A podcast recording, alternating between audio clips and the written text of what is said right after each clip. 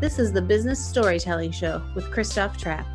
Named a top 20 storytelling podcast and a top 5% podcast globally, Christoph chats with thought leaders and experts to share tips and tricks that can help you tell your company's stories better to drive business results.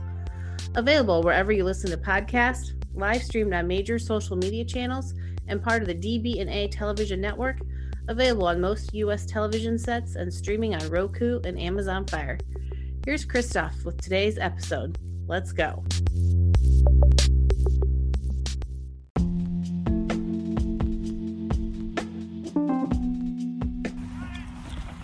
Hello, content creators, business storytellers. It's Christoph Trapp. Just have a few minutes here on the road. Hashtag dad life, hashtag softball.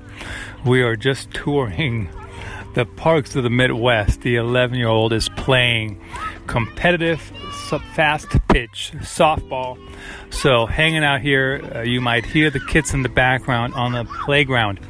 But today I want to talk about what do you say at the beginning of a podcast?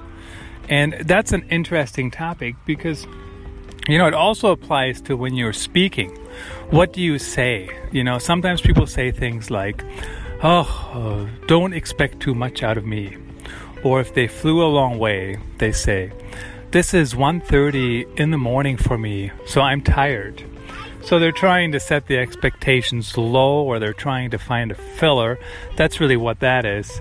But more and more, as we're sharing content, especially through the spoken word, you know, we want to make sure we have some kind of methodology behind what we're saying and why we're saying it, and don't waste space, so to speak. So, for example, a lot of people when they go on podcasts, they say, "Hi guys," and I used to say that too. I would say, "Hey guys," not quite as cheery maybe as others, but that seems to be the standard. A lot of people do that. Of course, guys is used in the gender-neutral format here. So then other people, I just kind of jump in. Christoph Trapp here, reporting from Nevada, Iowa, blah, blah, blah, blah, blah, blah, blah.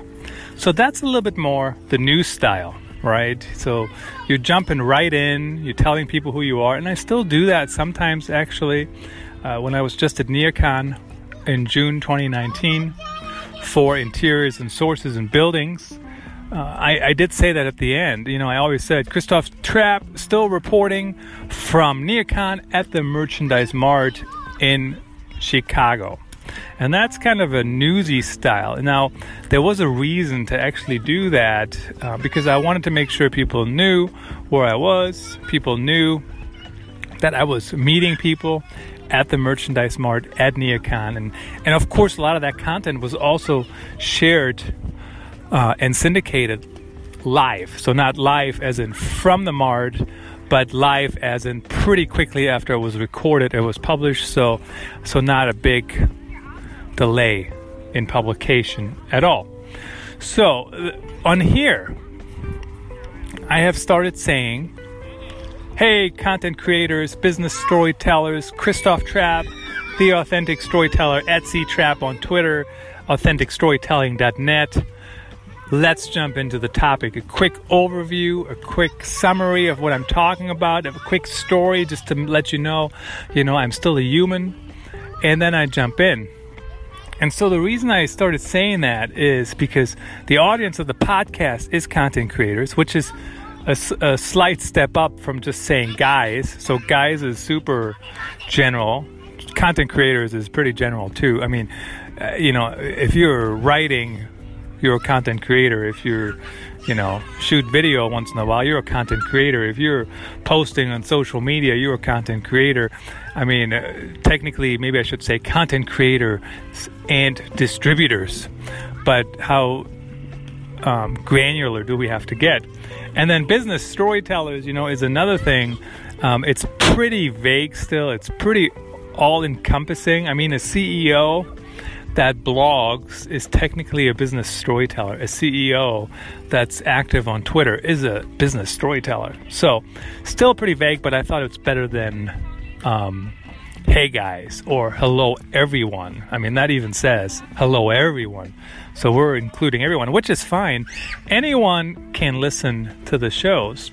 And then after that, I want to make sure people know where to find me on Twitter. Still one of my best social channels, @CTrapp. So I usually say that, CTRAPPE. Don't usually spell it out at the beginning of the show. And then I do remind people where to find my blog, AuthenticStorytelling.net. And the reason I do that is because, so this podcast is now distributed on like 9 channels, and only one of them is my blog. And, you know, it's on Apple Podcasts, Spotify, Google something. It was on Breaker. For some reason, it has disappeared from Breaker. Not necessarily a huge problem. I didn't even know what Breaker was until I saw it was on Breaker. So not sure why it's not on there, but it's not. But overall, there's 9 channels, including the blog. And then if you distribute it through social, certainly people don't always know where my blog is. So if they hear it, they may check it out. Chances are they may not, but at the very least, they have the chance. So I say that. Other ideas for opening is, of course, that journalistic opening. I already mentioned that. Other ideas are to be very specific about your audience. So if your audience is interior designers, you might say, hello, interior designers. Or if you don't want to like exclude everybody related to that field, you could say, hello, interior design community. Or, you know, building owners community. I'm just sticking with the brands I'm working with, you know. But think about who's your audience. Now, what's interesting about that is you have to know who your audience is. So if you don't have personas, I would highly recommend getting them put together. It's not a new thing in marketing. It's relatively new in publishing to put them together. And then once you have them, now you have them. Now, the trick is just because you have personas doesn't mean they're useful. So personas are only useful when you actually use them. And so the persona for AuthenticStorytelling.net is indeed business storytellers, and really marketers and communicators, public relations people to an extent too, social media teams. So it's kind of wide-ranging, but the problem is, depending on the size of an organization, all those roles I just mentioned, that might just be one person or 2 people. So that's kind of why it's all-encompassing. But the only way personas are actually helpful is when I use them. So for example, me saying, hey, business storytellers, what's up? Christoph Trapp here again. Another episode of our business storytelling podcast it actually literally reminds me who my persona is, right? So I'm saying it. And then if I start talking about something totally unrelated, I can circle back to that and I can actually change my message. Now, I do have an outline in my head usually when I do a podcast, but it's not, you know, you're talking. So you go off on tangents and you go off on things like that.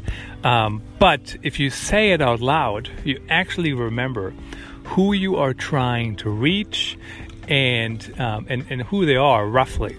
So for example, if I start off and say, hey, business storytellers, and now I'm starting to talk about travel, which I love to talk about, and I love to travel, and it's, you know, I love using miles, and I actually get a lot of work done traveling. So, but generally, not all business storytellers care about travel. Now, they may care about how you can use travel to tell better stories, or how executives can use travel to get stuff done.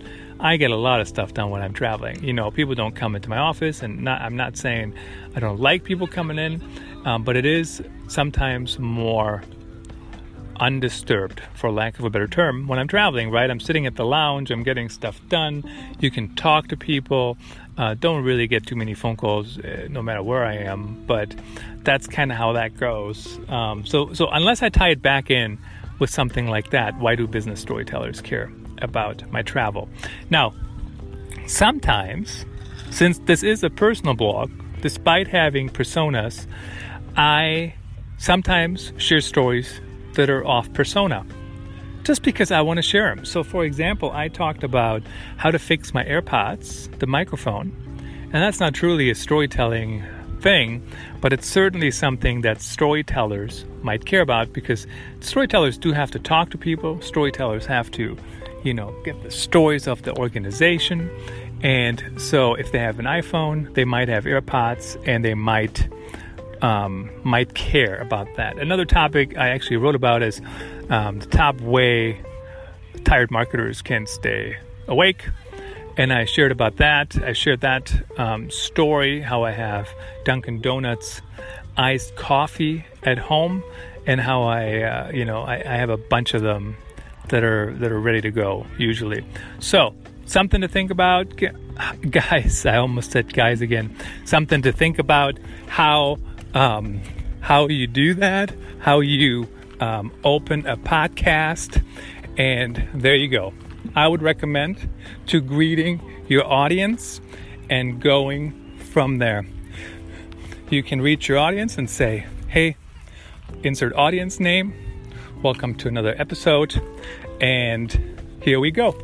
That's all I have for today. Christoph Trapp, the Authentic Storyteller, AuthenticStorytelling.net. Thanks for listening, business storytellers and content creators.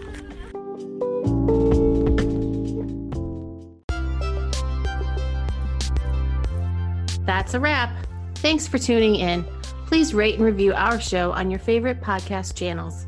And don't forget to share this episode with your networks. We appreciate you. Until next time, let the best stories win.